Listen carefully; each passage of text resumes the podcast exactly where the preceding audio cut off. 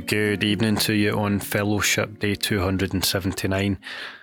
It's a much shorter introduction talk, blether, blab, than usual. I've uh, blown my own trumpet here, but I was pleasantly surprised to recently be awarded the Institute of Chemical Engineers Hansen Medal, uh, and that was essentially for an article I contributed to the Chemical Engineer magazine. When I originally wrote it, I turned it into a podcast for my uh, other podcast, the Pre-Site Podcast, to do with safety and thinking in the long term.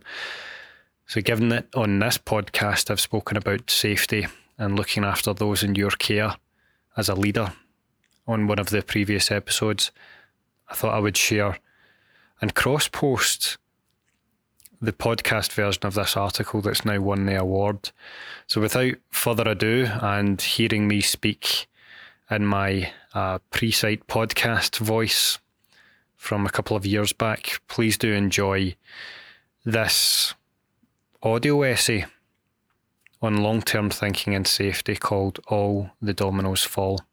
Take care, and I'll see you soon for another full episode of the Read and Deed podcast.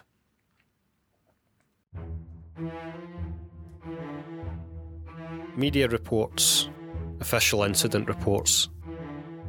These give us a clear sense of the consequences of an accident in the short term. But what they don't do well, what all of us don't do very well, is to consider the consequences of an accident that only play out in the very long term. Hey, this is Mark Reed from Presight Safety, and you're listening to the Pre-Site Podcast.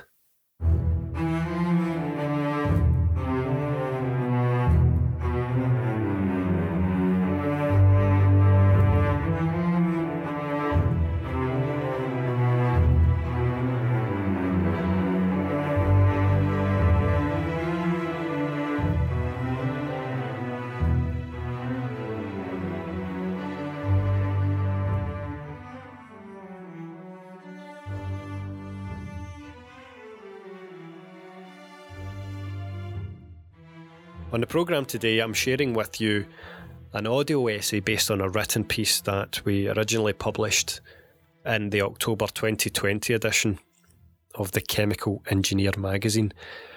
So first and foremost, before I get into what the piece is and what it was about, I want to thank the editor at the Chemical Engineer magazine, Adam Duckett, who wasn't only kind enough to sit on a video call with me and listen to the idea behind the article, but was patient enough to see that through when my young daughter, toddler of about one and a half at the time, decided it was a good idea during that call to pick up every object she could find and throw it at the laptop.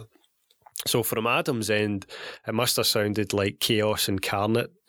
My dulcet Glasgow tones were trying to get this idea across while my daughter was trying her very best to disrupt that call and break the laptop. So Adam, thanks to you Um, for listening to the idea, wanting to take it forward for the magazine, and um, you know, letting my daughter raise hell.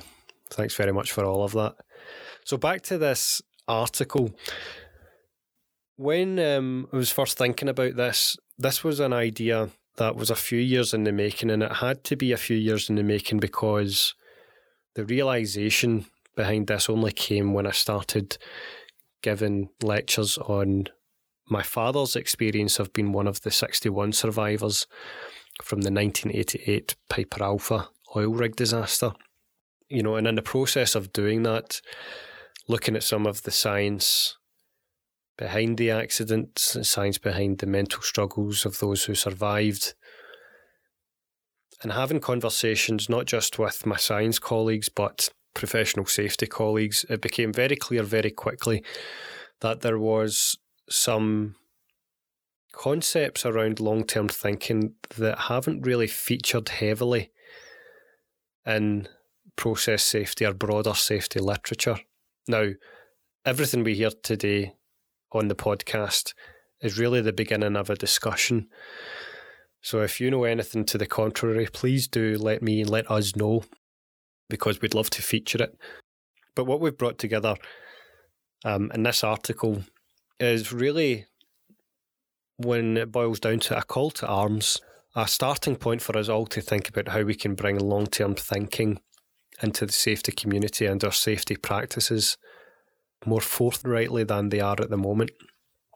So without further ado, I'm at least going to paraphrase, but try to read the article as it was written so that you can see what you think. The article is called All the Dominoes Fall.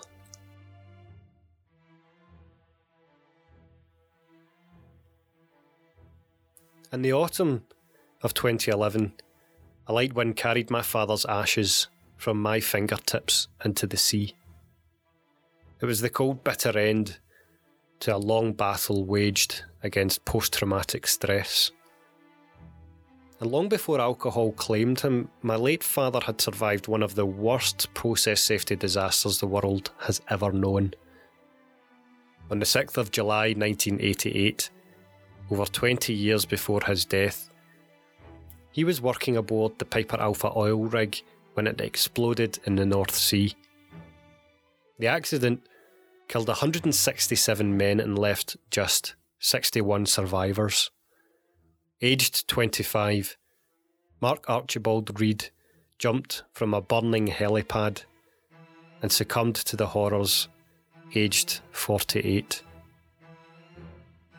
But it wasn't until thirty years after the accident, when I got the chance to speak to an audience about this story, that I noticed something profound. Something beyond Piper Alpha, beyond my father, beyond me. Through the kind and captured gaze of the crowd to whom I spoke, I saw that I was filling their heads with a missing piece of the safety puzzle. My painfully personal connection to one survivor of a process safety failure has in turn inspired a new perspective on how we might improve safety culture and chemistry on both the small and large scales. While media and incident reports provide a focus on consequences of accidents in the short term, we do not tend to consider the consequences in the long term. And in my view, the rarity of looking at the long-term moral implications of an accident might be related to what happens when you tell a young child to sacrifice one marshmallow now for the promise of two marshmallows later. Short-term thinking is a long-term challenge. A now infamous psychology experiment at Stanford University in the nineteen seventies asked what would become of children who could resist the urge for the instant gratification of one marshmallow immediately and instead be rewarded with two marshmallows later. Increasingly sophisticated versions of this experiment have shown that individuals and companies who are able to think of longer-term rewards over short-term immediate gains are more successful. In a related line of thought, consider the following options. You can have fifty dollars right after reading or listening to this article, or sixty dollars next month. Which would you prefer? Or you can have fifty dollars twelve months from now or sixty dollars thirteen months from now. What's your choice? Whatever the case, you probably found your first decision was harder than the second. Many people prefer the instantaneous reward of fifty dollars now versus sixty dollars in a month's time. In the short term, right now versus one month from now seems comparatively distant and not worth the pain of waiting for the extra ten dollars. But when it comes to fifty dollars in twelve months or sixty dollars in thirteen months, well, you've waited a whole twelve months already. One more month won't hurt, right?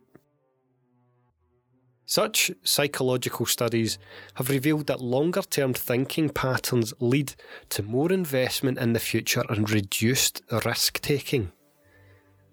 On the basis of construal level theory, the more distant an event is in time, the more likely it is to be viewed vaguely and abstractly. When it comes to envisaging vivid details, it's harder for our minds to do this for distant events than for near future events. As behavioural psychologist Dan Gilbert said about the future of humanity, quote, "If we are not here in ten thousand years, it is because we underestimated the odds of our future pains and overestimated the value of our present pleasures." End quote. In the practice of process safety, we plan to maintain the pleasures of our work by preventing future pains. But how far in time does this gaze actually extend? Safety tools capture short-term effects. There are several conceptual risk-based frameworks used to understand the additive nature of events before and after a major accident. However, there is no clear framework that encourages people to look past the immediacy of the events before and after an accident. Before we get to that, let's look at two complementary tools that together capture the causes and consequences of surrounding the short-term timeline of a major accident.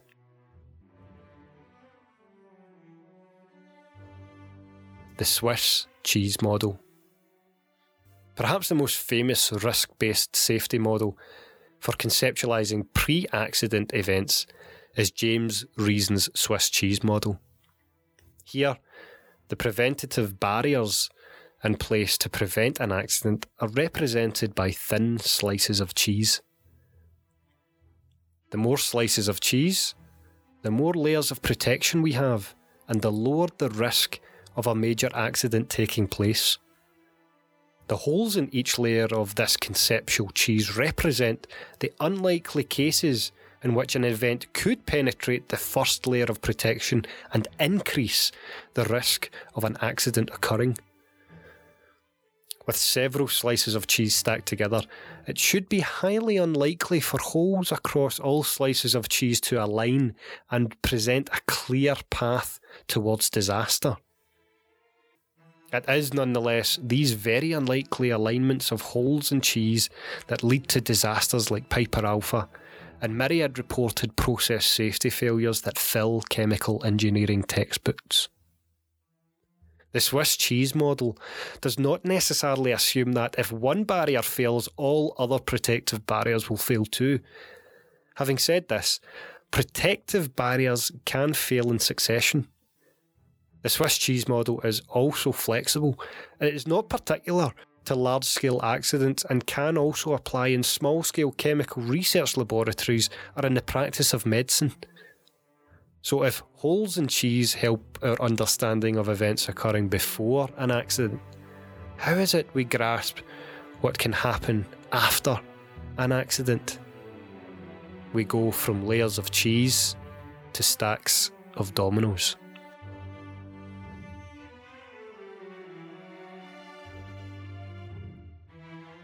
The domino effect. The domino effect is used to describe the cascade-style action at risk of occurring immediately after an accident. It focuses on the impact and quantifiable likelihood of secondary asset or equipment damage being caused by the initial accident. If the accident itself is the flick of your finger as it crashes into the first domino, the secondary damage lies in all the dominoes that fall, each colliding with the one behind itself. It's a concept that is directly applicable to the events occurring in series after the first explosion aboard Piper Alpha. All told, four consecutive blasts engulfed the platform in under two hours. Far more recently, on the fourth of August twenty twenty, the colossal ammonium nitrate explosion at the port facility in Beirut, Lebanon, destroyed a nearby grain store and surrounding infrastructure over a ten kilometre radius. These examples show very clearly what can happen beyond the epicentre of a major accident. While the domino effect is a well-established theory that does an extraordinary job of assessing the risks to assets on densely packed manufacturing sites, it does not consider the long-term moral costs of accidents, nor, in balance, was that concept ever designed for that purpose. Alongside shorter-term considerations framed by the Swiss cheese model and the domino effect, there is the opportunity to introduce a complementary domino-style concept that serves to stimulate a longer-term view of accidents. From the dust of my father's remains, there is a way to provide motivation for people to make all possible protective safety arrangements, keeping the dim and distant long-term risks in the front of our minds. The domino fallacy, looking beyond the first to see the others that fall behind. The effects of an accident like Piper Alpha can carry on through time, long after the initial accident and long after the mainstream media has moved on. The aches, the pains, the mental struggles, all fall like dominoes, one after the other, all after the first domino falls on the day of the disaster. When an accident is reported, it can be compared to looking at a domino square in the face. We can stand face to face with a domino and analyse the details, the defects, and numbers engraved on its surface. Only by looking sideways, by peering forward beyond the immediacy of the most obvious view, can we see what happens after the first domino falls. This is what I am calling the domino fallacy.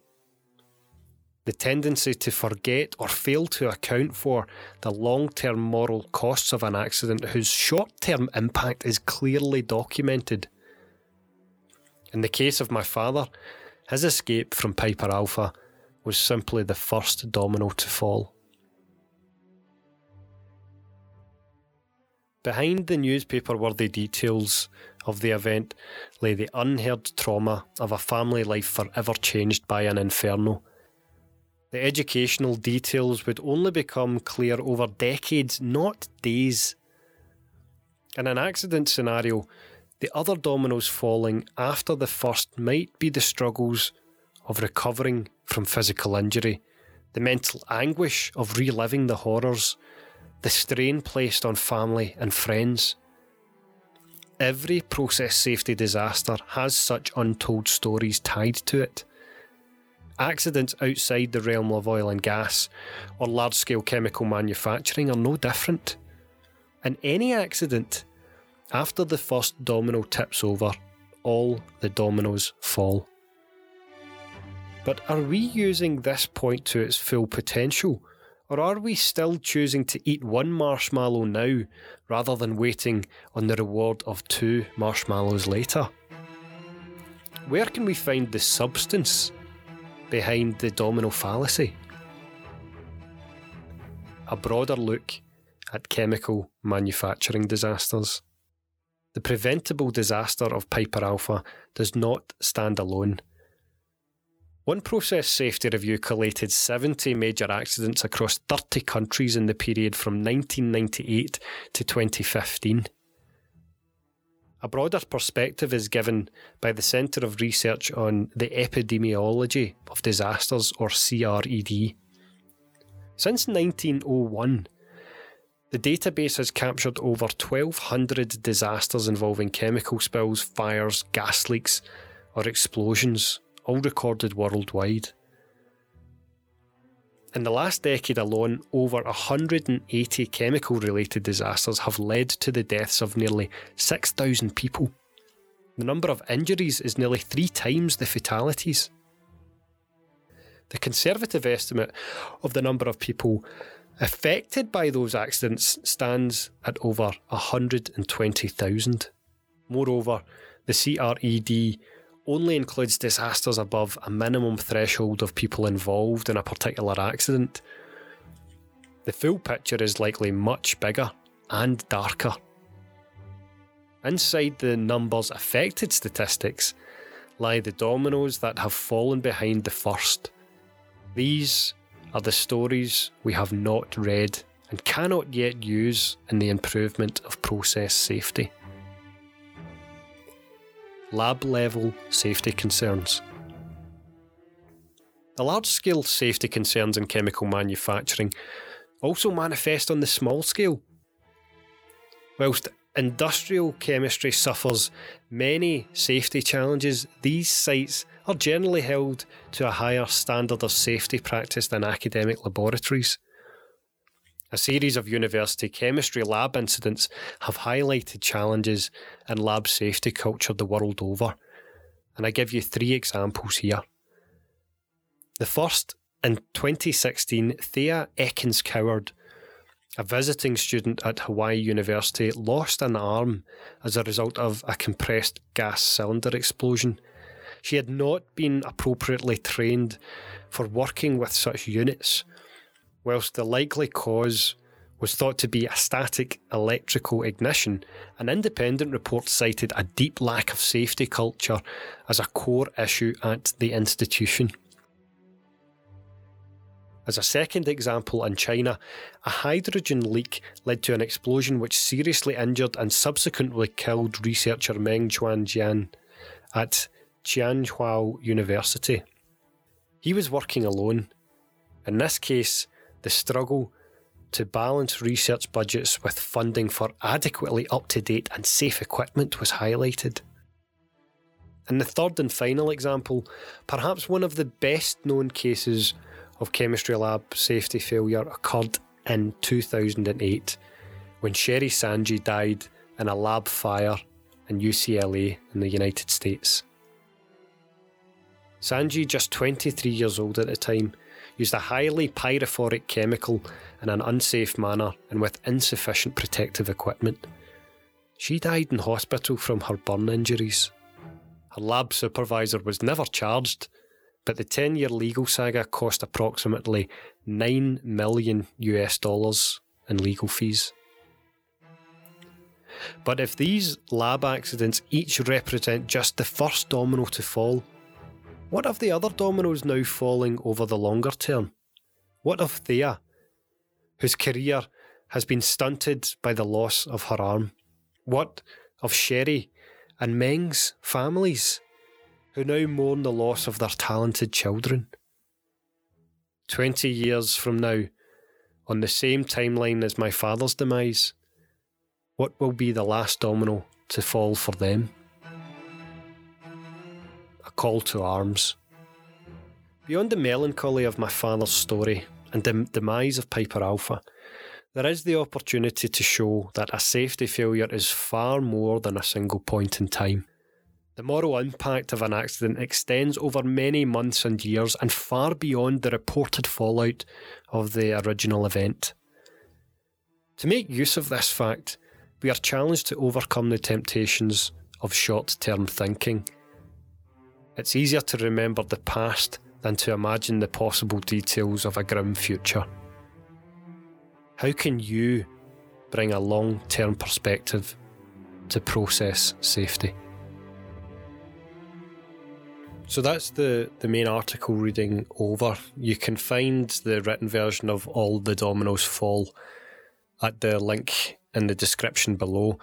Uh, and if you go there, you'll see several supporting features that haven't come through in the audio essay. Um, first and foremost, you'll see some supporting figures. So up front, there's uh, an image of my father in the hospital recovering from his burn injuries, and you see him adjacent to uh, two of his colleagues who also survived the disaster. Um, it's a strange image, actually, and before I go on to mention other things, it's there was a, a story behind the image that you'll see in that written piece where I, until I wrote my very first article on Piper Alpha and, and safety um, in twenty eighteen during the thirtieth anniversary reflections on Piper Alpha, um, that I'd ever come across this first figure. And it was because after I had written a piece for The Scotsman, some people at Energy Voice magazine contacted me to do a follow-up interview on that article.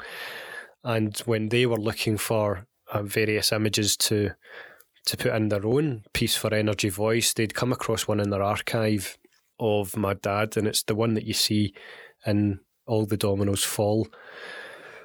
And, oh man, um, I'm sort of winging this here, but when I first saw that, as I'd written back to the guys at Energy Voice, it felt like it felt like I was taking all the memories and all the stories that my father had shared and just taking them out of my head and putting them in my hands. It was just the most tangible thing I had seen of this young guy in his his, his really his, his mid-twenties, a kid, having gone through something like that. And before then, the only images I'd ever had of my dad was this older guy struggling, or, you know, how the, the upbeat, uh, fun-loving dad that he was when he could be. And seeing that early image of him in the hospital just it really put a fuller perspective on it, even for me as as this guy's son. Um, but that's the first figure in the paper. The other things that you'll see in the written piece are a figure to support the description of the Swiss cheese model, so you can see that in a labelled format. And the other figure that you'll see is to illustrate this domino effect, the short-term model for what can happen to buildings and assets after an accident. And it and it's this horrific aerial image showing the epicentre of the ammonium nitrate explosion and the the radius of disastrous damage that was done emanating out from that centre point. It shows very, very clearly this domino domino effect, in that the thing at the heart of an explosion is rarely the only thing that gets damaged. And you can see the, the buildings and, you know, the buildings, the port, the domestic housing, all destroyed within the immediate vicinity of the ammonium nitrate explosion. The other thing that you'll see at the bottom of the article is some elements of further reading, um, some links to earlier things that I've written more specifically about Piper Alpha in more depth, and some of the psychological literature on long-term thinking. Um, so we've brought all of that together for you here, and, you know, as I'd opened, this is one of our many forays into looking at the long-term effects of accidents, um, and I'll share more about that on another episode.